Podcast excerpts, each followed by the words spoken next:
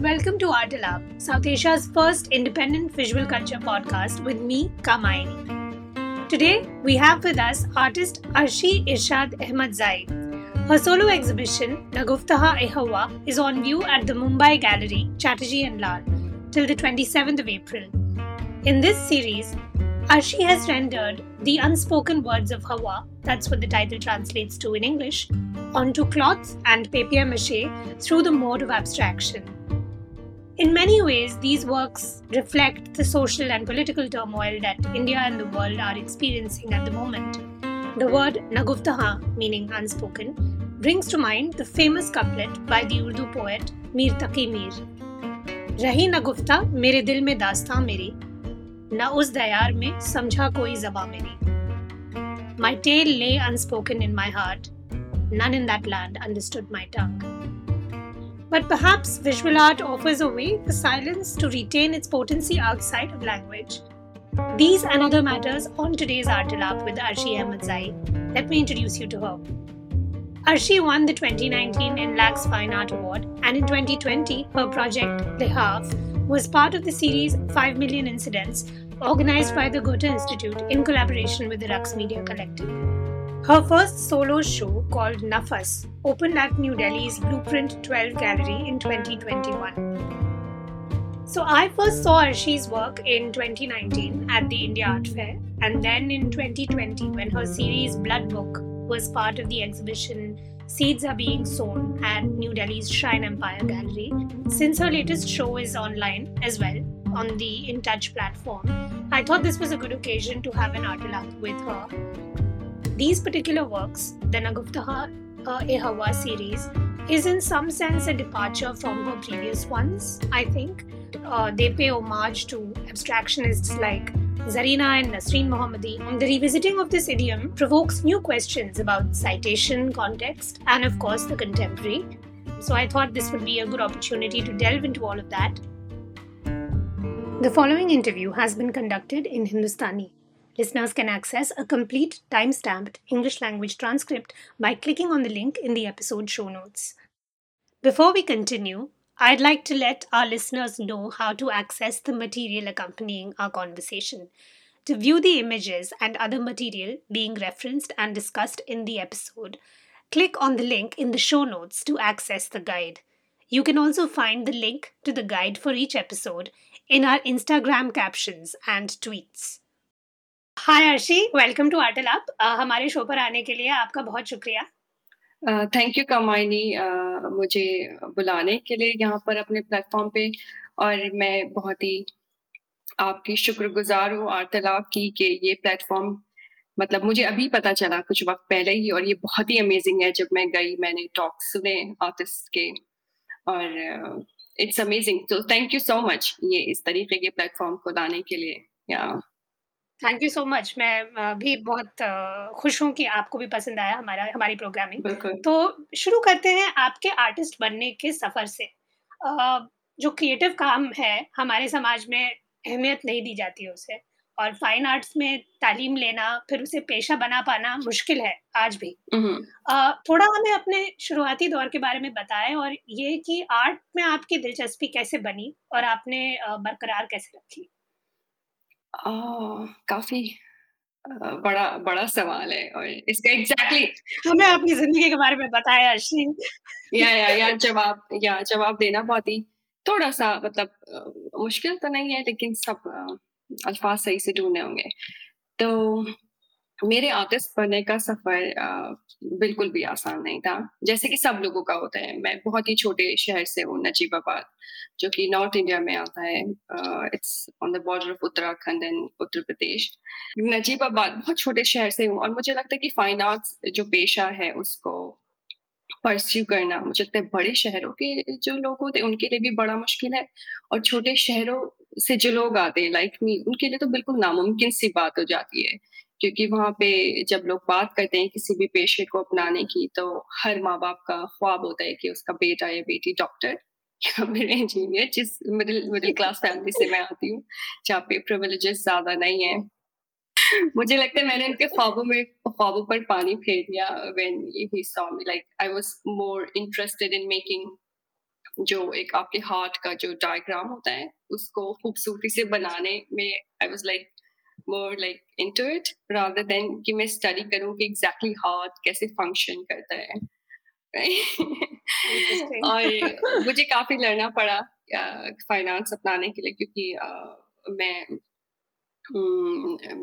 Muslim culture से आती हूँ मतलब या और मेरे रिलीजन में प्रोहिबिटेड है तस्वीरें बनाना और मेरी जो परवरिश हुई और मेरी जो तालीम हुई वो मदरसे में हुई है। तो मतलब बड़ा मुश्किल था, लेकिन किसी ना किसी तरीके से उसको पूरा किया अपने ख्वाब को। क्योंकि इसका एग्जैक्टली exactly जवाब देना कि कहाँ पे मुझे लगा कि आर्टिस्ट बनना चाहिए बड़ा मुश्किल होता है, क्योंकि एक लम्हा नहीं होता है वो जिसमें आप तय करते हैं या फिर एक साल नहीं होता है। इट्स समथिंग कि शायद आपके बचपन से वो आ, होता है लेकिन मुझे इतना मौका नहीं मिला कि मैं बचपन से बहुत आर्ट करूँ या आ, या मैं किसी को दिखाऊँ या कोई अप्रिशिएट करे ना अगर कुछ भी करना होता है तो करना होता था तो आपको चुपके से करना होता था। तो या तो इसी तरह से मैंने भी आर्ट बहुत ही छुप छुप के की और आ, मुझे याद है कि मेरी मदर ने काफ़ी लड़ा भी आ, मेरी एजुकेशन के लिए क्योंकि मैं सबसे बड़ी बेटी अपने घर की हूँ। और जिस मुआशरे से मैं आती हूँ वहाँ पे। मुझे याद है कि मेरी हवेली में जो मेरे और कजिन्स थे, उनको बिल्कुल इजाज़त नहीं थी पढ़ने की, क्योंकि वो बहुत ही ज़्यादा रिलीजन को बहुत ही फंडामेंटल तरीके से फॉलो करते थे उनके पेरेंट्स और उनकी किताबों को जला दिया जाता था। तो या तो मेरी अम्मी ने काफ़ी लड़ा इस चीज़ के लिए, मेरे फादर ने भी, लेकिन उसमें फिर फाइन आर्ट्स को चूज़ करना पेंटिंग करना, जो कि बहुत ही नामुमकिन सी बात थी। पर मेरी जिद के आगे और और मैं बहुत ही सीरियस किस्म की जो बच्चा होता है, उस तरीके से थी तो उन्होंने भी थोड़ा सा समझा। तो फिर मुझे इजाज़त मिली जाने की अलीगढ़ मुस्लिम यूनिवर्सिटी कहीं और नहीं। अगर पढ़ाई करनी है तो सिर्फ़ आपको अलीगढ़ जाना होगा, उसके अलावा आप कहीं नहीं जा सकते। अलीगढ़ में काफ़ी अच्छा था मैंने वहाँ पे जो तालीम और अदब वहाँ पे सब सीखा। चार साल के लिए काफ़ी अच्छा एक्सपीरियंस रहा और उसके बाद मास्टर्स के लिए मैं जामिया आई। फिर वहाँ पे दिल्ली में एक एकदम अलग सी दुनिया देखी। बहुत थोड़ी सी आज़ादी के साथ आर्टिस्ट से मिलना, उनका काम देखना गैलरीज जाना। फिर, मेरा मास्टर्स खत्म हुआ 2012 में और उसके बाद मैंने सात सात से आठ आठ, मेरे आठ से नौ साल का ब्रेक लिया। क्योंकि मुझे लगा कि अभी मिट्टी पकी नहीं है। वो तो अभी भी नहीं पकी है बट या ये ब्रेक मुझे लगा कि लेना ज़रूरी है, और काम करने के लिए, और अपने आप को समझने के लिए। मुझे ये बहुत इंटरेस्टिंग लगा कि दिलचस्प लगा कि आपने खुद से सोचा कि आप अपने आर्ट को उस तरीके का समय दें पकने के लिए। क्योंकि आई थिंक ये एक किस्म का दबाव भी होता है यंगर आर्टिस्ट पे, जब वो निकल कर आते हैं आर्ट स्कूल से, कि इमीडिएटली एग्जीबिशन नुमाइश उनके काम की हो, उनको एक किस्म का अटेंशन मिले। तो ये डिसीज़न लेना, ये निर्णय लेना उस वक्त बहादुरी का डिसीज़न कह सकते हैं इसको। या, क्योंकि उस वक्त में मुझे बिल्कुल भी मालूम नहीं था कि मैं कभी वापस आ भी पाऊँगी या नहीं, लेकिन एक बात मेरे उसमें, क्या कहते हैं, दिमाग में पक्की थी कि काम करना है।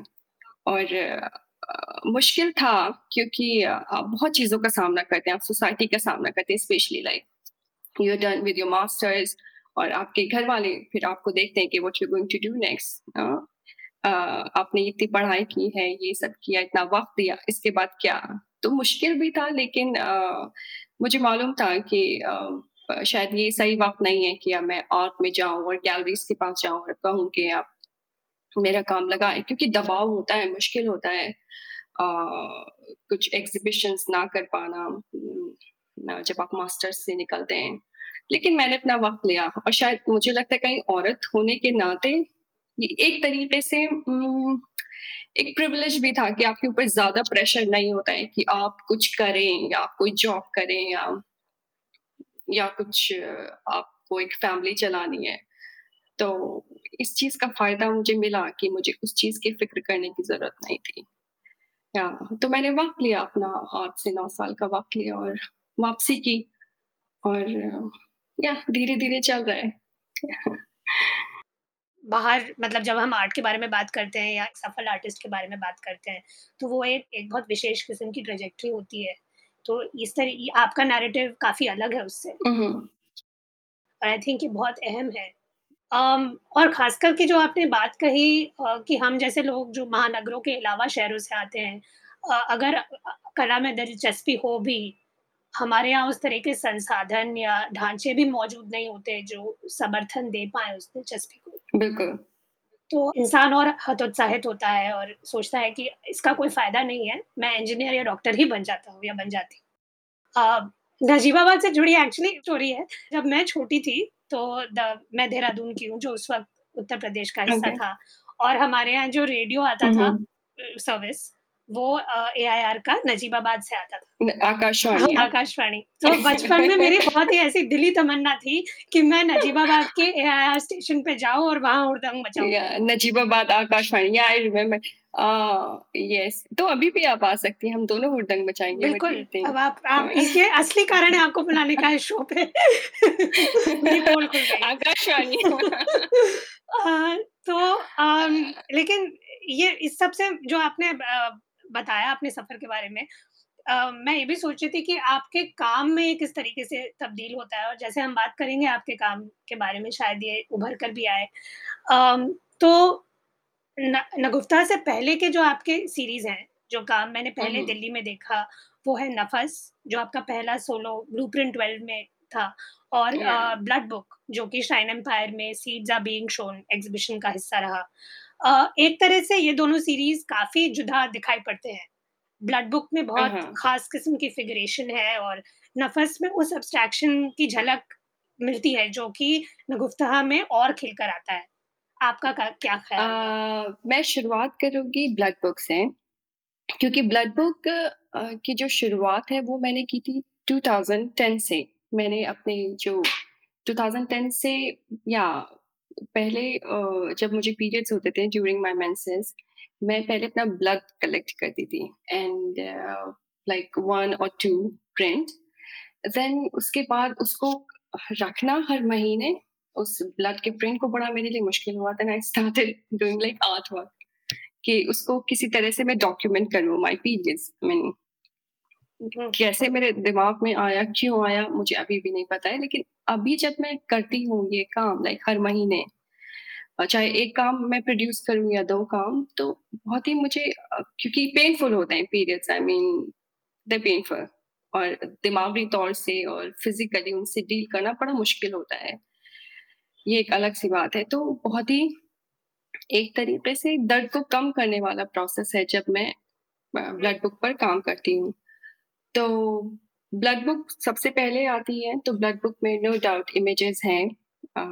और जब बात आती है नफस की तो नफस मैंने शुरू किया ड्यूरिंग लॉकडाउन इन 2020 जब मार्च में हम सब कैद हो गए अपने घरों में। और मैं क्योंकि मैं काबुल में रहती थी आ, मेरी शादी काबुल में हुई है तो आ, मैं अपने हस्बैंड से दूर हो गई और जहाँ तक मुझे लगता है और मेरे हस्बैंड दोनों, हम दोनों बहुत ज़्यादा मोहब्बत में हैं और बहुत मेरे लिए मुश्किल था। क्योंकि उस वक्त ये था कि पता नहीं क्या हो जाएगा दुनिया का मतलब ये हुआ क्या है, बहुत ही मुश्किल था इसको एक्सेप्ट करना सभी दिमागों के लिए कि वायरस और ये तो अपने आप को एक तरीके से कहा जाए कि मैं इंसेन ना हो जाऊँ सेन रखने के लिए आई स्टार्टेड राइटिंग लेटर्स लेकिन लेटर्स जो राइटिंग है, जो खतों को लिखना है, फिर ये पहली बार नहीं था कि मैंने खत लिखना शुरू किया। जब आप खत लिखते तो ऑब्वियसली उसमें राइटिंग होती है। मुझे याद आता है कि जैसे मैंने बताया कि मेरी जो परवरिश है वो मदर से मतलब एक छोटी सी जगह में हुई और मेरी जो तालीम है वो मदरसे में हुई। मुझे याद आता है कि जो मेरी मुलानी मतलब जो फीमेल मौलवी होती थी उनके हस्बैंड उनसे दूर रहते थे मुंबई और वो मुझसे कहती थी क्योंकि मुझे उर्दू आती थी। मेरी मदर ने मुझे घर पे उर्दू सिखाई थी। तो उर्दू और अरबिक में फ़र्क होता है। ज़रूरी नहीं कि जिसको अरबिक आती है, वो उर्दू भी लिख सके। तो वो मुझसे अपने खतूत लिखवाती थी अपने हस्बैंड के नाम।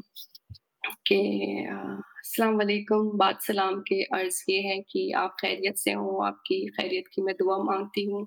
और फिर जो उनकी चीज़ें होती थी, वो प्रॉब्लम्स बताती थी। और फिर एंड में कहती थी, आपकी मुंतज़र फलानी फलानी ओके तो तो वो हमेशा मुझसे वो खत लिखवाया करती थी और फिर घर के कुछ और भी थोड़े से काम उनके होते थे जो वो कराती थी बट लाइक मुझसे इतना ज़्यादा नहीं मुझे स्पेशली ये खत लिखने का काम मेरे ऊपर था।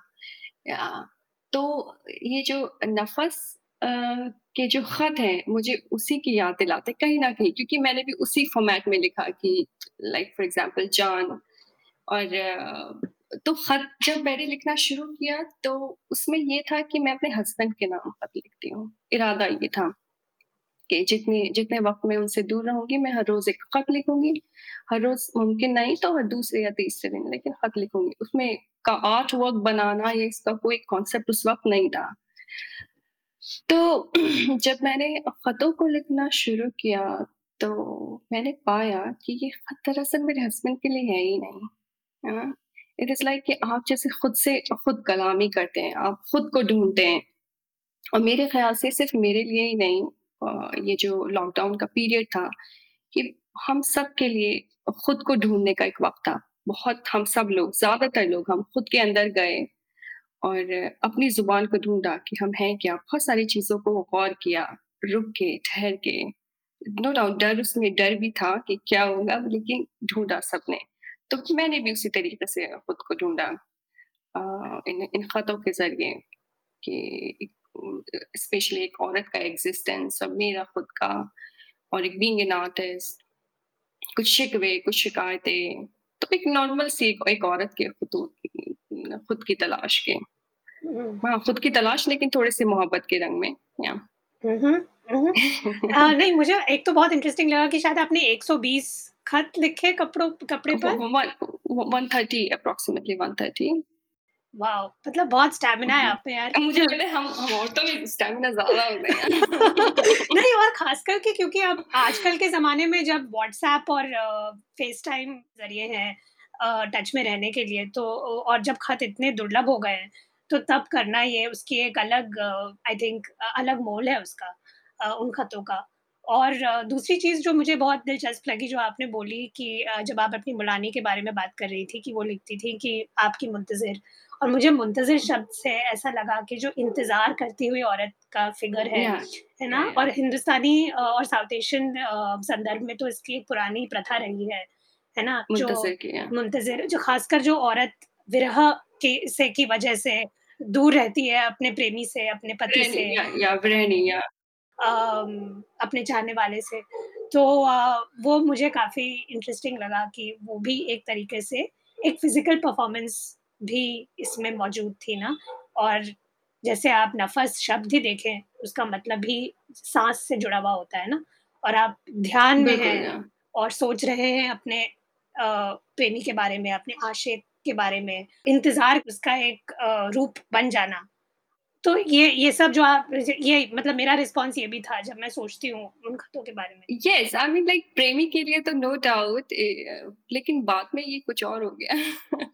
नहीं जैसे आपने कहा एक खुद के साथ जो एक रिश्ता हाँ, है खुद की तलाश हो गई हाँ खुद की तलाश हो गई क्योंकि मुझे लगता है जब आप हर रोज एक खत लिखते हैं किसी के नाम और अपनी बातें कहते हैं तो उसमें बहुत सारी चीज़ें उसमें शामिल हो जाती हैं।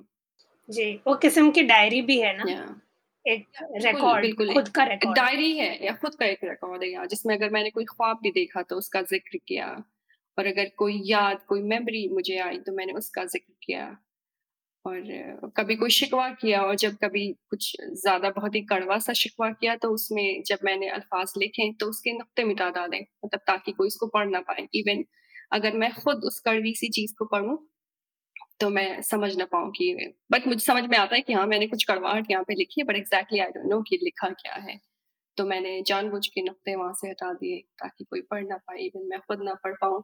दिस इज़ इंटरेस्टिंग मुझे लगता है कि बीइंग एन आर्टिस्ट आपके पास प्रिविलेज होता है कि आप क्रिएट कर सकते हैं। मीन अपने जो आपका दिल चाहता है। नो डाउट कुछ जिम्मेदारियाँ होती है काफ़ी आपके कंधों पे बीइंग एन आर्टिस्ट लेकिन ये आपके पास एक प्रिविलेज होता है कि आप चीज़ों को चेंज कर सकते हैं। कहीं ना कहीं एक डिफरेंट उसका फेस दिखा सकते हैं छुपा सकते हैं।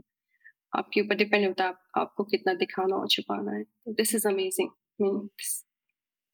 right in fact कुछ खतों में ऐसा लगा जैसे आपने पहले भी बात की इसके बारे में कि एक साहित्यिक या अदबी ज़िक्र भी बहुत थे, पोइट्री और जो आपने पढ़ा उस सब की वो सब बातें भी उसमें कहीं ना कहीं शामिल थी। और मैं सोच रही थी कि ख़ासकर कि 19वीं सदी, 20वीं सदी में जो उर्दू पोएट्री रही है, भले ही मुख़ातिब जो है ऊपरी तौर पर कोई आशिक या फिर खुदा समझा जाए और कहीं ना कहीं वो खुद के बारे में ही होता है। वो खुद से ही एक डायलॉग होता है वो दूसरा व्यक्ति वो जो इंटरलोक्यूटर होता है, वो बस एक बहाना है और जो असली बातें हैं वो खुद से ही या खुद की रूह से ही जुड़ी हुई होती हैं। हाँ, क्योंकि या क्योंकि अगर हम देखें कामानी जान तो जैसे कि पोइट्री है और उर्दू पोएट्री अब भक्ति भक्ति पीरियड में भी किस तरीके से उन्होंने बात की है कि भगवान को एक प्रेमी के रूप में लिहाज से देखा है दे, देखा है हाँ। और जब बात आती है उर्दू पोइट्री की तो वो भी बिल्कुल इस चीज़ से अछूता नहीं है। उसमें भी एक आशिक का ज़िक्र हुआ है लेकिन वो आशिक it depends on the like पढ़ने वाला कि वो आशिक को किस तरीके से लेता है। और नो डाउट आपकी जो बात है बहुत इंटरेस्टिंग है कि खुद ही कि खुद के बारे में वो बात करता है। कहीं ना कहीं ये सही भी है क्योंकि अगर हमें खुदा को जाना है, खुदा मतलब ये नहीं कि एक मुस्लिम गॉड या फिर नहीं खुदा गॉड नो, खुदा मतलब कि एक बियॉन्ड जो जो पावर है, अगर उस उसको जानने का तरीका जो बताया गया है तरीक़त में वो ये है कि पहले आप खुद को जाने फिर खुद ही से आप बेखुदी की तरफ़ जाते हैं और आप खुदा से मिलते हैं ना। तो हाँ, ये बिल्कुल मैं आपकी बात से इतफाक रखती हूँ। जी। और क्योंकि हम इस मुद्दे पे बात कर रहे हैं, मुझे लगा जो फ़ॉर्म है नफ़ज़ का जो कि बाद में नगुफ्तहा में भी और देखते हैं उसे जो एक अमूर्त यानी एब्स्ट्रैक्ट चित्रकारी की तरफ़ आप बढ़ने लगी। लेकिन इसमें भी तस्वीरें हैं, कुछ पुरानी जिनको आपने नई शक्ल दी। मसलन वो बगैर सूरत वाली औरत का यहाँ सिर्फ़ आकार दिखता है। और कुछ ऐसी भी जो पहले नहीं देखी शायद, जैसे कि तख्ती, दिल, कुर्सी। तो इसके बारे में थोड़ा आप बताएँ कि ये सब डिसीज़न आपने कैसे लिए इस सीरीज़ में? तो ये जो इमेजरीज़ लाइक ये जो आप बता रहे हैं कि तख्ती, दिल और और इसके अलावा क्या? तख्ती, दिल, कुर्सी कुर्सी या तो ये पहली बार नहीं था कमाई ये जो मेरा इवन मास्टर्स का जो वर्क है या उसमें ये सब चीज़ें थी ऑलरेडी। दिल बाद में आया नो डाउट दिल उस वक़्त नहीं था लेकिन कुर्सी, औरत, तख्ती ये सब और टेक्स्ट इट वाज़ देयर। लेकिन अमूर्त जब आप कहते हैं कि एब्स्ट्रैक्ट की तरफ़ आना, तो यकीन माने कि बैचलर और मास्टर्स में मैं बहुत इमेजेस मेरा इमेज बेस्ड काम था और लेकिन एब्स्ट्रैक्ट एक ऐसी चीज़ है, जिसके लिए मेरा दिल मतलब दिल में वो होती है कि लाइक यू नो मुझे इसको पाना है, लेकिन एब्स्ट्रैक्ट बड़ी मुश्किल चीज़ है। हाँ, मेरे लिए एटलीस्ट बहुत ही ज़्यादा मुश्किल है और एब्स्ट्रैक्ट को पाना एक ख्वाब की तरह मेरे लिए है कि मैं एब्स्ट्रैक्ट की तरफ़ जाऊँ लेकिन मुझे पता है कि ये हर किसी की अपनी जर्नी होती है। को कुछ कोई बहुत ही जल्दी एब्स्ट्रैक्ट को अ, अपने अंदर उतार लेता है, लेकिन मेरे लिए ये स्टेप बाय स्टेप है। मतलब धीरे-धीरे मैं उसकी तरफ़ जाती हूँ और मुझे पता भी नहीं है क्योंकि ये एक इबादत की तरह है कि मैं कभी उस जगह तक पहुँच भी पाऊँगी मैं इस काबिल हूँ या नहीं, ये मुझे नहीं पता अभी। इसका ये एक सवाल है। तो नागुफ्तहाए जो है ये उसी का एक इन बिटवीन एक चीज़ है कि मतलब आप किसी चीज़ को पाने की कोशिश करते हैं, लेकिन पाने की कोशिश में आप उन चीज़ों को भी कहीं ना कहीं ऐड करते हैं जो आपके उस अब तक के सफ़र का हिस्सा होती हैं। फॉर एग्ज़ाम्पल तख्ती है सॉरी नफ़स में तख्ती है या फिर एक बिना फेस की औरत है, दिल तो और नागुफ्ताह में भी ये सारी चीज़ें आई हैं, जो अनस्पोकन वर्ड्स ऑफ़ हवा है, तो उसमें भी ये है सीरीज़ में बहुत ही विज़िबल। ये जो रूप लिया इन जिन्होंने वो औरत जो बगैर सूरत की है मसलन, हुँ। ये इनके पीछे कहानी क्या है? बगैर फेस क्योंकि वो सबसे स्ट्राइकिंग इमेज है आपके काम में और वो रह जाती है ज़हन में, एक बार देख ली जाए तो। अ, हाँ, क्योंकि या कोई कोई फीचर्स उसके नहीं, ना आँखें हैं, ना नाक है, ना मुँह है। उम, तो इसकी भी शुरुआत मास्टर्स से ही होती है in 2010 uh, when I started making ये जो औरत है, तो उसकी सिर्फ़ आँखें होती थी, नाक और मुँह फिर भी नहीं होते थे। फिर आते-आते वक़्त के साथ-साथ इन इन अ, 13-14 मैंने उसको भी रिमूव कर दिया। और बिना फेस की औरत का एग्ज़ैक्टली मेरे पास आंसर नहीं है कि क्यों मैं इस तरीके से करती हूँ। लेकिन मुझे लगता है कि सबकॉन्शियसली कहीं ना कहीं इसके पीछे जो हो सकता है, एग्ज़ैक्ट रीज़न मुझे भी नहीं पता, लेकिन कहीं ना कहीं ये है कि जब मेरी अपब्रिंगिंग हो रही थी, मेरी परवरिश हो रही थी तो और मदरसे में हुई, तो कहीं ना कहीं ये कि जो इस्लाम में है कि ये जो इमेजरी होती है, कि मतलब जो ज़िंदा जान होती है, जिन चीज़ों में जान हो, जिसकी आँखें हो, मुँह हो, नाक हो, तो उसकी हम पिक्चर नहीं लगा सकते घरों में। और अगर पिक्चर लगी भी हो किसी के घर में, तो वहाँ पर आप इबादत नहीं कर सकते, नमाज़ नहीं पढ़ सकते। तो मतलब किसी भी ज़िंदा जान को बनाना इस्लाम में गुनाह है, क्योंकि अगर आपने बनाया किसी को, इवन कि बस एक फेस बनाया, उसमें से 2 आँखें और हुँ। इतना कान बना दिए, तो कहते हैं कि जब आप मर जाएँगे तो उसमें जान डालनी होगी आपको। मतलब एक स्टोरी बचपन में हम कहते थे कि इस तरह से आपको जान डालनी होगी, बच्चे एक-दूसरे से बात करते थे ना कि कैसे वो एक क्रिएट हो रही थी कहानी। तो कहीं ना कहीं इसके पीछे वजह भी यही है और एक तरीके से कहना चाहिए कि सटायर भी नहीं मैं कहूँगी लेकिन शायद वजह वही है। ये वजह नहीं कि इस वजह से मैं बनाती हूँ कि खुदा को बुरा ना लगे, लेकिन एक तरीके से इस कॉन्सेप्ट पर कि ये जो कॉन्सेप्ट है कि ज़िंदा जान को मत बनाए और उसपे कॉमेंट करना एक तरीके से, उस पर एक तरीके से प्रहार करना, उस हुँ, इस चीज़ पे एक इमेज बनाना औरत की इस तरह से और औरत की इमेज कहीं ना कहीं बनाने के पीछे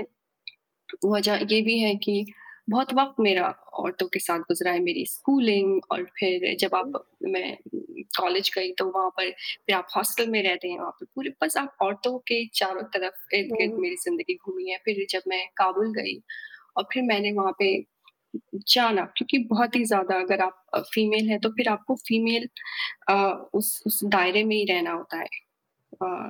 इवन शादी के बाद भी कि एक औरतों का ही दायरा होता है, आप उस दायरे से बाहर नहीं निकल सकते, आप मर्दों से बात नहीं कर सकते हैं। वो वहाँ का एक कल्चर है, तरीका है, जिसमें मुझे बिल्कुल परेशानी नहीं हुई क्योंकि मेरे लिए बहुत ज़्यादा चीज़ें थी जानने के लिए। एक तरीके से सब्जेक्ट मैटर की तरह काम किया इस चीज़ ने। वहाँ पे औरतों की ज़िंदगी को जाना, उनकी चीज़ों को और तब बहुत ही मुझे ये चीज़ स्ट्राइक की कि उनकी ज़िंदगी औरतों की। तो फिर मैंने या कहीं ना कहीं ये सारी वजह मिल गई इसको ये जो औरत है बिना फेस और आँख की, जो बोल नहीं सकती, जो स्मेल नहीं कर सकती, देख नहीं सकती और और अगर आप देखें तो ये जो नीचे का फिगर है हुँ, अ, उसका एक जो स्ट्रक्चर है, जो फ़ॉर्म है, वो बिल्कुल एक दरवाज़े की तरह है। तो इसको स्पेशली ये मुझे पता है कि ये क्यों है, क्यों मैं इसको दरवाज़े की तरह बनाती हूँ अगर आप देखें तो एक डोर की तरह। वो ये कि जैसे कि आप ज़ाहिर से बातिन की तरफ़ जाते हैं। ये जैसे फीमेल बॉडी लाइक इवन मेरी बॉडी एक एक जाने का ज़रिया है किसी दूसरी दुनिया में बातिन हुँ, बातिन में या जी। एक्चुअली मुझे बाद में ये लगा मैं जब अ, देख रही थी तस्वीरें, पहली बार देखने के बहुत बाद, तो मुझे वो शायद पैंडेमिक के दौरान ही था। तो ऐसा लगा कि अब ये कितनी प्रासंगिक छवि हो गई है, क्योंकि ऐसा भी लगा कि जैसे मास्क की वजह से हम सबके चेहरे छिप गए हैं। मेरे दिमाग में ये भी आ गया कि अब मैं इसको एक अलग नज़रिए से अलग अम, अ, दृष्टिकोण से देख पा रही हूँ। You know like because you मैं समझ सकती हूँ। हाँ, बट एंड ऑल्सो लाइक दो चीज़ें, तो ये ज़ाहिर बातें की जो आपने बात की, नगुफ्तहा के बारे में अगर हम बात करें, तो उसका मतलब ही होता है जो अ, कहा ना जा सके, है ना? हाँ, तो जब मैंने सबसे पहली बार ये देखा तो मुझे फ़ौरन ज़रीना की याद आई। अ, उनके काम में जो एक दर्दनाक खामोशी के साथ जूझना है, वो मुझे याद आया और ये ये भी मुझे लगा कि जो व्यक्त या बयाँ नहीं किया जा सकता, जो बातिन है, उसे इस तरीके से एब्स्ट्रैक्शन में ढालना कैसे हुआ? और इस्लामिक मिथोलॉजी से प्रेरित है जैसे ये सीरीज़ और इस्लामिक आर्ट के अंतर्गत एब्स्ट्रैक्शन की बहुत पुरानी और उम्दा एक का एक इतिहास रहा है।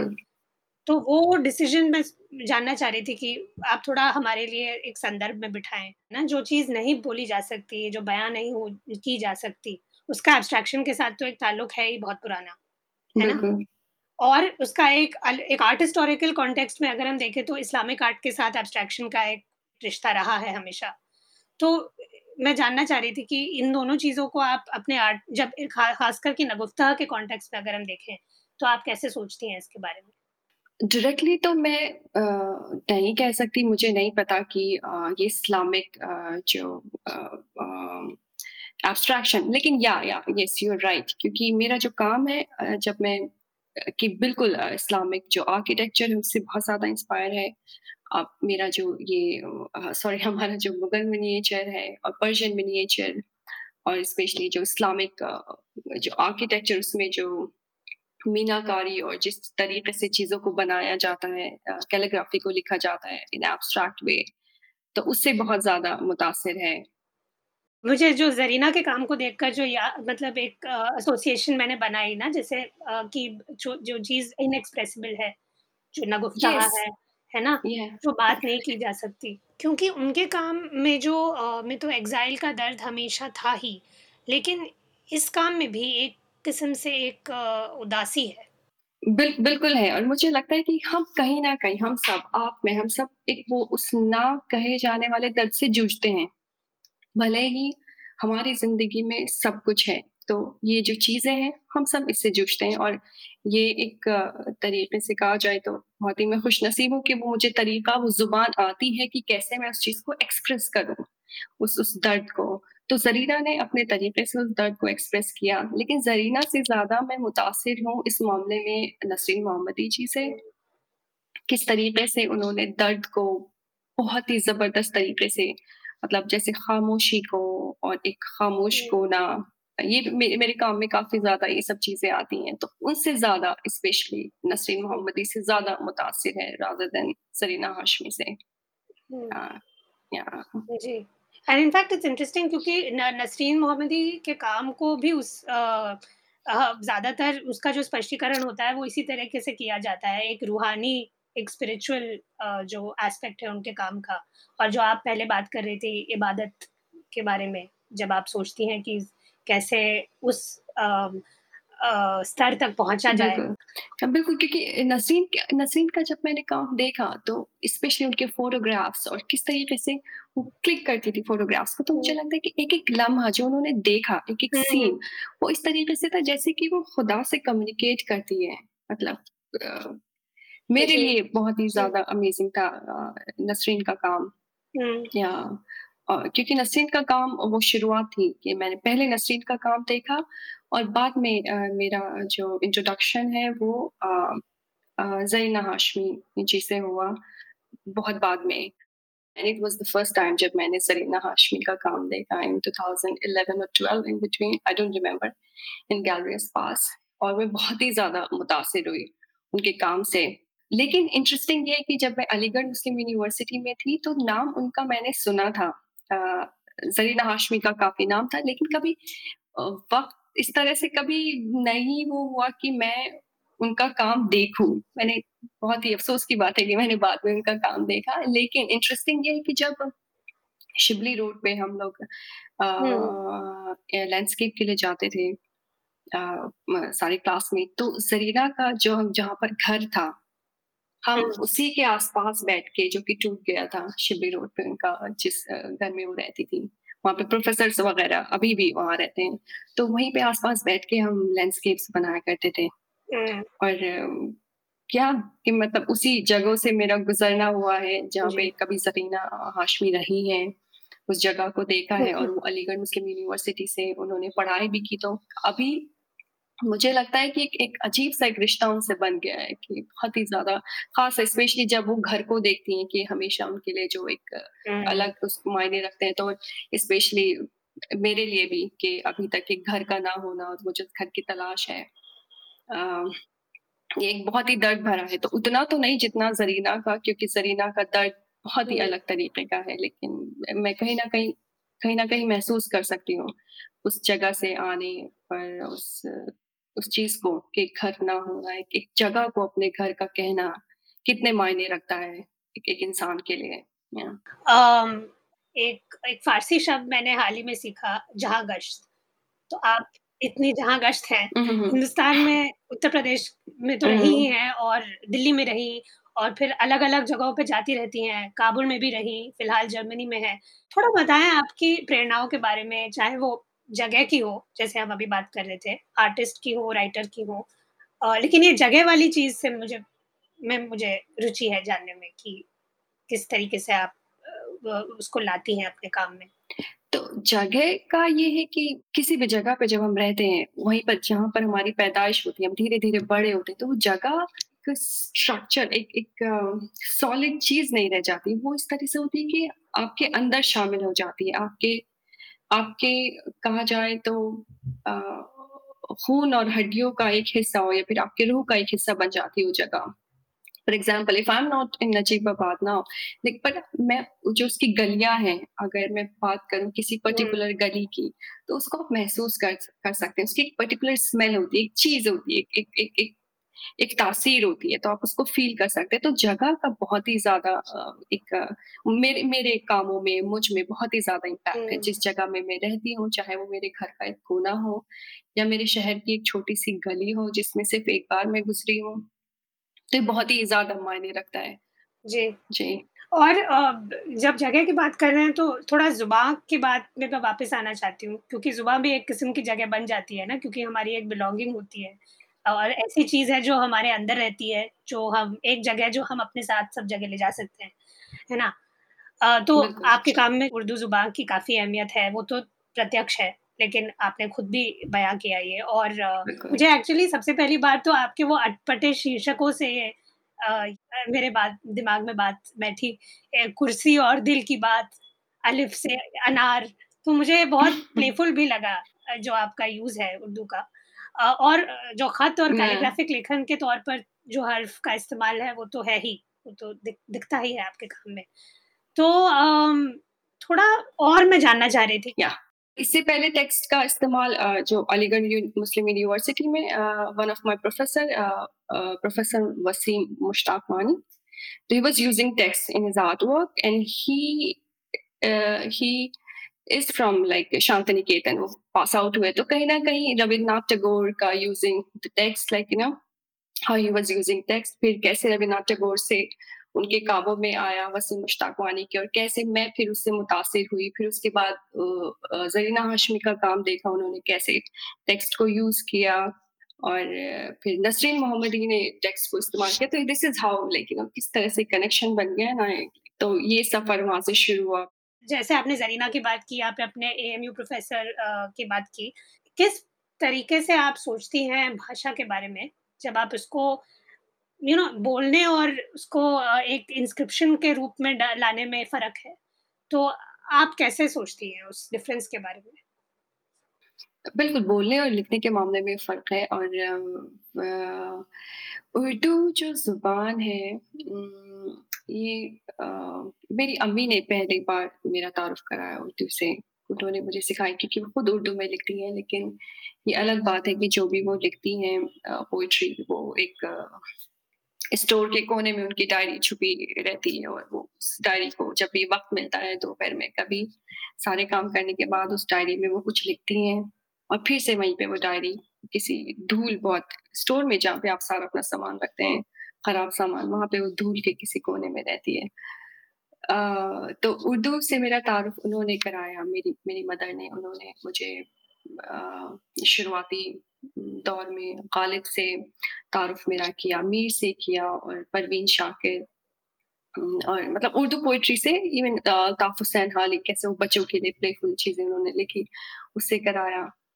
तो मेरी अम्मी का इसमें बहुत बड़ा हाथ है उर्दू और फिर ऐसे स्कूल से पढ़ाई करने पे जहाँ पे उर्दू और अरबिक ये सब बहुत ज़्यादा मायने रखता है और फिर अलीगढ़ मुस्लिम यूनिवर्सिटी जाने के बाद जब देखा कि कैसे वसीम मुश्ताक लेकिन उस वक्त मुझे क्लियर नहीं था कि मैं उर्दू का इस्तेमाल करूँगी अपने कामों में। फिर जब in two thousand ten I started working with Urdu क्योंकि जब मैं जामिया में थी then there was this one seminar जहाँ पे हुआ दिल्ली में कि उर्दू ज़ुबान जो है वो मर रही है। वो मरती जा रही है। तो फिर मैंने सोचा कि इस तरह मैं कैसे कंट्रीब्यूट करूँ कि कि ये जो ज़ुबान है इट्स नॉट लाइक किसी मुसलमान की ज़ुबान है या किसी पर्टिकुलर पर्सन की लेकिन एक ज़ुबान है ज़ुबान मुझे लगता है किसी भी रिलीजन और किसी भी कल्चर से ऊपर बढ़कर होती है ठीक है? वो ज़ुबान हर किसी की होती है किसी एक की नहीं होती कि उर्दू ज़ुबान बढ़ रही है तो उस इस तरीके से मैंने एक, एक ऐसे पॉलिटिकल स्टेटमेंट की तरह उसको इस्तेमाल करना शुरू किया एक तरीके से कि उर्दू उर्दू को। और कब ये मेरे खून में रवा हो गई मुझे भी पता नहीं चला। और कब मैं लिखने लगी और मुझे मुझे भी नहीं पता चला और अभी मुझे लगता है आगे का मुझे पता नहीं लेकिन अब तक आ, आ, बहुत ही मुझे ज़रूरी लगता है कि अगर मैंने कुछ बनाया तो उसमें मैं कुछ लिखूं मैं उसको कोई ज़ुबान दूँ कि मैं क्या हम्म। सोच रही हूँ इस चीज़ के बारे में और उसको मैं लिख देती हूँ और मेरे टाइटल्स जो बड़े अटपटे होते हैं वो इन्हीं जो लिखा हुआ है उसी से आता है आ, दिल और कुर्सी की बात तो अगर दोनों में मैंने लिखा है कुछ के दोनों में गुफ्तगु हुई है किसी चीज़ को लेकर या तो दिल ने कुर्सी को कुछ कहा है कि क्यों तुम कोने में हो या जो जो भी कोई चीज़ें हैं या हम्म। कुर्सी ने दिल से कुछ कहा है तो उसको बस लिख देना उसको एक एक आ, और मुझे बड़ा इंटरेस्टिंग लगता है कि uh, उसके साथ खेलना टाइटल्स के साथ थोड़ा सा अपनी ज़ुबान में बड़ा इंटरेस्टिंग सा उसको बनाना मुझे अच्छा लगता है क्योंकि इंग्लिश में मेरे लिए खुदा बहुत ही ज़्यादा मुश्किल है। इंग्लिश के टाइटल्स और, फिर, मेरे एक दोस्त हैं नीरज वो फिर, उसको ट्रांसलेट करते हैं मेरे लिए उर्दू से। बहुत अच्छे उर्दू के जानकार हैं, उर्दू उनको अच्छे से आती है इंग्लिश के अच्छे जानकार हैं तो बड़े अच्छे से फिर उसको ट्रांसलेट भी कर देते हैं। क्योंकि मेरे लिए उसको पहली ज़ुबान इंग्लिश में लिखना एक टाइटल को बड़ा मेरे लिए नामुमकिन सी बात है, मुझे लगता है पूरी ज़िंदगी I guess I am not going to do that No, I mean, it's like what you said, you know, it's about uh, वो जो एक रिश्ता कायम होता है एक भाषा के साथ या जो भी जो हमारी पहली दूसरी तीसरी भाषाएँ होती हैं उसका एक अलग uh, उसके साथ एक uh, अलग किस्म का रिश्ता होता है। इंग्लिश के बारे में कभी कभी मैं खुद भी ये सोचती हूँ कि uh, मैं एक राइटर हूँ और मैं तो इंग्लिश में लिखती हूँ लेकिन हाल ही में मुझे लगने लगा है कि क्या मैं एक्चुअली इंग्लिश में सब कुछ बयां कर पा रही हूँ। ये नई कश्मकश नहीं है। ये बहुत पुराना पुरानी प्रॉब्लम है जो इंग्लिश राइटर्स हैं सब कॉन्टिनेंट के उनके लिए। और अभी तक मेरे मैं भी जूझ रही हूँ इससे। और इनफैक्ट उर्दू के बारे में तो ऐसा है कि मैंने भी उर्दू हाल ही में सीखी। दो तीन साल हो गया मैं पढ़ती हूँ उर्दू बहुत धीरे धीरे आपके जैसी नहीं है। मतलब अभी मैं कच्ची है। लेकिन मैं भी धीरे धीरे पढ़ती हूँ कमाई मैं भी ज़्यादा बहुत ही फास्ट मुझे बहुत वक्त लगता है हाँ। तब भी मतलब जो आप कह रही थी पहले वो तो सच है कि मतलब उर्दू तो वैसे भी नॉर्थ इंडिया में सबकी भाषा थी। कभी भी उस तरीके से किसी मज़हब से उसका कोई ताल्लुक नहीं था। वो तो बाद में कई राजनीतिक कारणों, सियासी कारणों की वज़ह से उस तरीके से उसको कम्युनलाइज़ किया गया।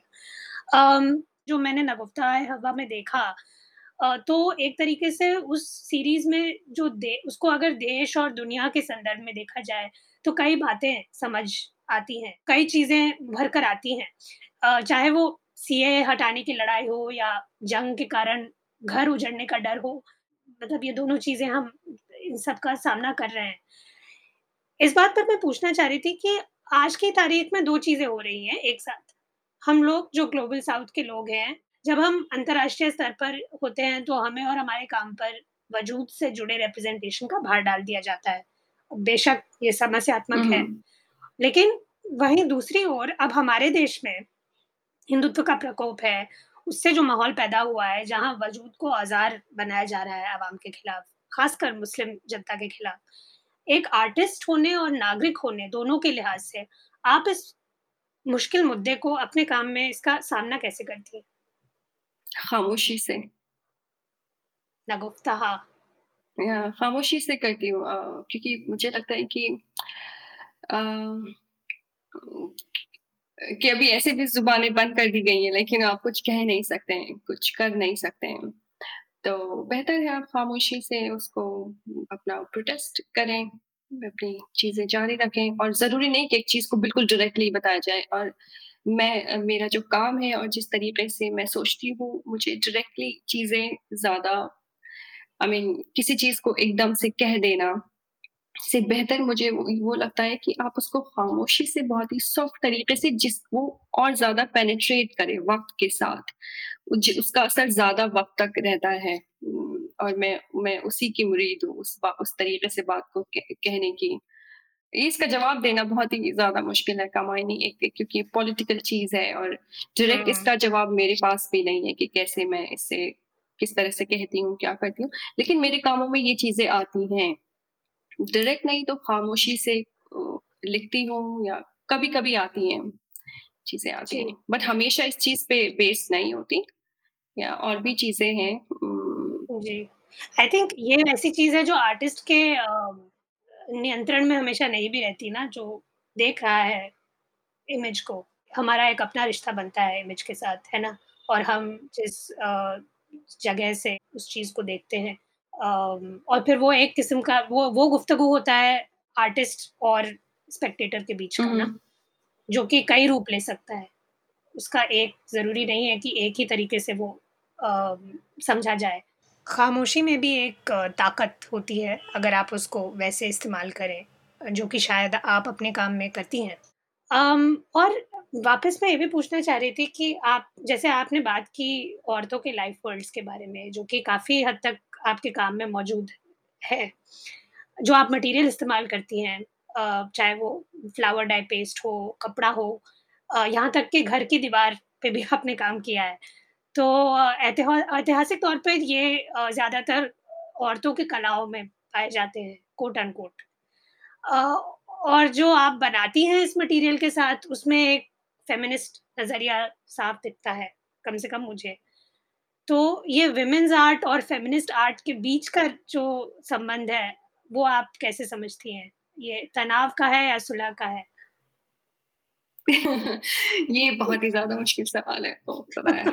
बहुत मुश्किल सवाल है, लेकिन तनाव और सुलह, मुझे लगता है ये बीच का कुछ है। अ, क्योंकि कभी-कभी मुझे लगता है कि दोनों एक-दूसरे से जुड़े हैं और कभी-कभी मुख्तलिफ़ से बिल्कुल मालूम होते हैं। क्योंकि अ, मुझे अ, लगता है कि नो डाउट अब आप एक औरत को एक औरत की आर्ट को एक जिसको हम एक एक एक बॉक्स में रखते हैं कि फेमिनिस्ट आर्ट उससे अलग नहीं कर सकते हैं और कहीं ना कहीं एक औरत की आर्ट को वो एक इंडिविजुअल की एक एक वो उसमें औरत या मर्द होने की बात नहीं है। और मुझे लगता है एक आर्टिस्ट की ज़िंदगी में वो वक़्त आता है, चाहे वो मर्द हो या औरत, जब उसकी जो आर्ट है, वो हर चीज़ से ऊपर उठ जाती है। वो हर फिलॉसफी किसी भी फिलॉसफी के बॉक्स में वो बंद नहीं होती है। राइट तो अ, क मुझे अभी भी नहीं पता है कि अ, किस तरीके से इस चीज़ से मैं कोप अप करूँ। कभी-कभी नो डाउट काम है जो औरतों के बेस होता है, जैसे नागुफ्तहाए हवा है और ब्लड बुक है, अगर आप देखें तो। हुँ, लेकिन उसके साथ-साथ अ, नफ़स है जो कि बहुत ही सॉफ्ट सा एक एक एक औरत की एक एक खुद को तलाश करने की जर्नी या फिर अपने अपने महबूब को कुछ लिखने लिखने की, अपनी बातें कहने की। तो बड़ा बड़ा मुश्किल है मेरे ख़्याल से इन बिटवीन और और मुझे उम्मीद है कि एक वक़्त आएगा मेरी ज़िंदगी में जहाँ पे मेरा जो काम है या मैं खुद ये हर चीज़ से एक ऊपर उठ जाए कि ना वो किसी एक बॉक्स में कैद ना हो कि ये फेमिनिस्ट आर्ट है या ये एक औरत की आर्ट है। लेकिन हाँ, मुझे लगता है इन द एंड आप इस चीज़ को अलग नहीं कर सकते। कुछ भी आप करें या क्योंकि हम हमें हमें बहुत ही आसान लगता है हर चीज़ को एक बॉक्स में डालना क्योंकि वो समझने में आसान हो जाती है। तो मैं उम्मीद करती हूँ कि हम और और बॉक्सेस क्रिएट करें ताकि कुछ डिफरेंट तो हो लाइक एक ही सिर्फ़ एक ही बॉक्स ना हो उसके और भी बॉक्सेस हो या ना हो तो बड़ा इंटरेस्टिंग होगा। बट या इट्स इन बिटवीन है भी और नहीं भी या जी। और ये जो नगुफ्तहा में आपने थोड़ा अलग भी मटीरियल इस्तेमाल किया, आपने शायद पे पेपियर मैशे मैंने देखा शायद पहले आपने इस्तेमाल नहीं किया था हम्म का तो उसका निर्णय आपने कैसे लिया? उसकी वजह भी कहीं न कहीं मेरे मुझे बचपन में लेकर जाती है पेपर मैशी का इस्तेमाल मतलब कि कपड़े को एक तरीके से पेस्ट करना, उस पर कुछ लेप लगाना। तो मुझे याद है कि जब मैं मदरसे में पढ़ती थी तो तख्ती जो होती है एक वुडन बोर्ड होता है तख्ती जिसको मैं बहुत बनाती हूँ अपने अपने अपने आर्ट वर्क्स में। तो मुझे याद है कि एक दो पैर मतलब एक तरीके से मेमोरी है कि मैं बैठी हूँ अपने तालाब में हवेली के और जो वुडन बोर्ड है, शाम में मदरसा होता था तो दोपहर में मैं उसको मुल्तानी मिट्टी के साथ उसको पेस्ट उस पर लगा रही हूँ और उसको फिर दोनों तरफ़ अच्छे से पेस्ट लगाना बहुत ही साफ़ तरीके से ताकि वो उसपे अ हुँ, अ, इंक से लिखना, रोशनाई से लिखना आसान हो जाए। फिर उसको धूप में रखना, दोनों तरफ़ धूप दिखाना ताकि वो जल्दी से सूख जाए और फिर उसके साथ-साथ कुछ गाना, कोई पोइट्री कि तख्ती-तख्ती जल्दी से सूख जाओ। कुछ हम बनाते थे अपने अपने अपने हुँ, हुँ। अपने कपल्स होते थे बच्चों के कि सूरज से आप रिक्वेस्ट करते हैं कि जल्दी से हमारी तख्ती को आप सुखा दें। और अगर उसपे बादल आ गए तो बादल को कहते हैं कि हट जाओ, हट जाओ कि ये जल्दी से हमारी तख्ती सूख जाए। क्योंकि अगर तख्ती साफ़ नहीं होगी तो आपको मौलवी साहब मारेंगे। और फिर उसके बाद जितने वक़्त तक तख्ती सूख तख्ती सूखती थी, उतने वक़्त आप रोशनाई बनाते थे, वो कुछ गोल-गोल कुछ टैबलेट्स की तरह आते थे, आप उसको पीसते थे, फिर उसमें पानी मिला के एक परफेक्ट कंसिस्टेंसी के साथ उसको तैयार करते थे इंक को और फिर जिस कलम से आप लिखते थे, एक तरीके से लकड़ी होती थी और उससे हम कलम उसको बनाते थे या तो भी वो बड़ा इंटरेस्टिंग सा होता था उसको तख्ती को तैयार करने का जो सफ़र होता था, फिर उसके साथ गाने और जो भी चीज़ें हैं कलेक्टिवली उसी चीज़ को मैंने रिकॉल किया during when I was working on नफ़स और मेरी मदर ने बचपन में ऑलरेडी सिखाई थी कि किस तरीके से बनाते हैं और फिर जब अलीगढ़ मुस्लिम यूनिवर्सिटी में गई वहाँ पे स्पेशली इसको तरीका सिखाया जाता था कि किस तरह से आपको बनाना है, काम करना है। तो उसको अच्छा। रिकॉल किया और फिर कपड़े पे लगाया। जब क्योंकि ये जो मेरा प्रोसेस है, चाहे वो कपड़े पे पेपर मैशी का लेप करना हो या या उसपे अ, फूलों से रंग बनाना हो, तो ये जो प्रोसेस है, ये मेरे लिए बिल्कुल उस तरीके से है जैसे आप इबादत से पहले वज़ू करते हैं। तो वज़ू मतलब जब आप अपने आप को क्लीन करते हैं और फिर आप इबादत के लिए जाते हैं अपने आप को खुदा को सबमिट करते हैं। तो ये जो प्रोसेस है कपड़े के साथ अपने अपना वक़्त बिताना तो ये मेरे लिए बहुत इम्पोर्टेंट है, ये पार्ट ऑफ़ द वर्क है। मैं इसको अपने काम से अलग नहीं कर सकती मतलब जो मेरा आखिरी काम आया है, उसको मैं फ़र्स्ट स्टेप से अलग नहीं कर सकती। फॉर एग्ज़ाम्पल मेरे जो आर्ट वर्क का जो कपड़ा होता है, वो हमेशा बारिश के पानी में भीगा होता है। मुझे नहीं पता क्यों? मीन समवेयर आई न्यू कि क्यों लेकिन एग्ज़ैक्टली अ, हो सकता है कि बहुत ही बेवकूफ़ाना सी बात हो क्योंकि अ कपड़े को बारिश के पानी में भिगोना और फिर बारिश का जो एक संदर्भ है, एक जो बारिश का एक जो कॉन्टेक्स्ट है कि बादलों बादल कैसे पानी इकट्ठा करते हैं। एक एक प्रोसेस है ना, एक वक़्त में वो पानी इकट्ठा हो जाता है, वो बादल बनते फिर कैसे वो बरसता है और वो पानी ही बरसता है, फिर कैसे वो मतलब एक प्रोसेस है जो कभी ख़त्म नहीं हो जाता, जो चलता रहता है। और कहीं ना कहीं बादलों का सफ़र करना, एक जगह से दूसरी जगह वो जाते हैं और कहीं और जाकर बरसते हैं, कहीं और बनते हैं। तो ये बड़ा मुझे इंटरेस्टिंग लगता है, बहुत ही ज़बरदस्त मतलब एक एक एक एक किस्सा लगता है, बहुत ही अजीब-सा, अलग-सा और किस्से हमेशा या तो मैं खुद बनाती हूँ या वो ऑलरेडी होते हैं, दरअसल आप बनाते नहीं हो, ऑलरेडी होते बस आप उनको पिक करते हैं। तो वो मुझे बड़ा इंटरेस्टिंग लगता है और और किस्से बुनना, मुझे लगता है जब मैं काम बनाती हूँ, तो एक तरीके से किस्सों का ही बुनना है। एक हुँ, किस्सा यहाँ से, किस्सा वहाँ से, तो जो प्रोसेस है वो सब एक किस्सा बनाने का प्रोसेस है। और वो फिर कैसे वो इवन वो प्रोसेस, वो पानी में भीगा हुआ कपड़ा, फिर उसको सुखाना और फिर उसके ऊपर पेपर माशे का लेप लगाना और या फिर फूलों से रंग बनाना अपनी अम अपनी अम्मी के गार्डन से लेके, बहुत ज़्यादा बड़ा तो गार्डन नहीं है लेकिन जो भी है उससे फूल लेकर उनसे रंग बनाना और उसको फिर कपड़े पे किस तरीके से वो सूख जाता है और उसके पल्प का कुछ-कुछ कोई निशान आता है।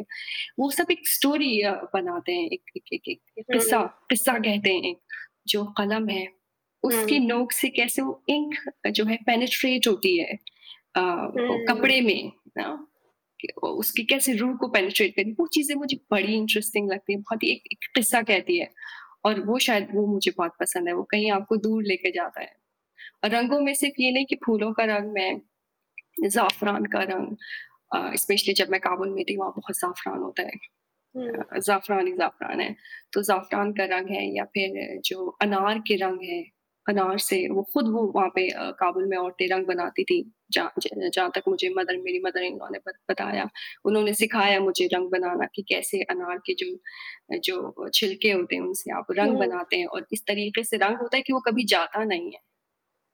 और अखरोट अखरोट जो जो जो सब्ज़ अखरोट होते हैं, तो उसके जो छिलके होते हैं, उससे आप रंग बनाते हैं और कहा जाता है कि उसका रंग बिल्कुल कभी नहीं जाता है ताउम्र। तो अखरोट से रंग बनाना, तो सब चीज़ें ए हुँ। एक किस्से किस्से की तरह है, मतलब हर हर जी। चीज़ अपना किस्सा कहती है। हुँ। अ, आर्टिस्ट्री के हिसाब से सोचा जाए तो आपका काम एक प्रोसेस बेस्ड रिवाज़ में बिठाया जा सकता है। जो आपने अभी पूरी प्रक्रिया भी समझाई इतने विस्तार में अ, वो खुद जो जैसे आपने कहा एक दास्ताँ बन गई है और वो दास्ताँ हम अ, तस्वीरों में भी देखते हैं क्योंकि ऐसा लगता है जैसे आपकी अपनी ज़िंदगी और मौसम की अपनी कहानी, वो सब चीज़ें हिस्सा है उस दास्ताँ अ, की। बिल्कुल और मुझे लगता है कि हम सब आर्टिस्ट ही अपने अपने-अपने हिसाब से किस्सा कहते हैं और बस ये है कि मैं अपने किस्से में हर चीज़ को शामिल करती हूँ, शुरू से लेके आखिर तक।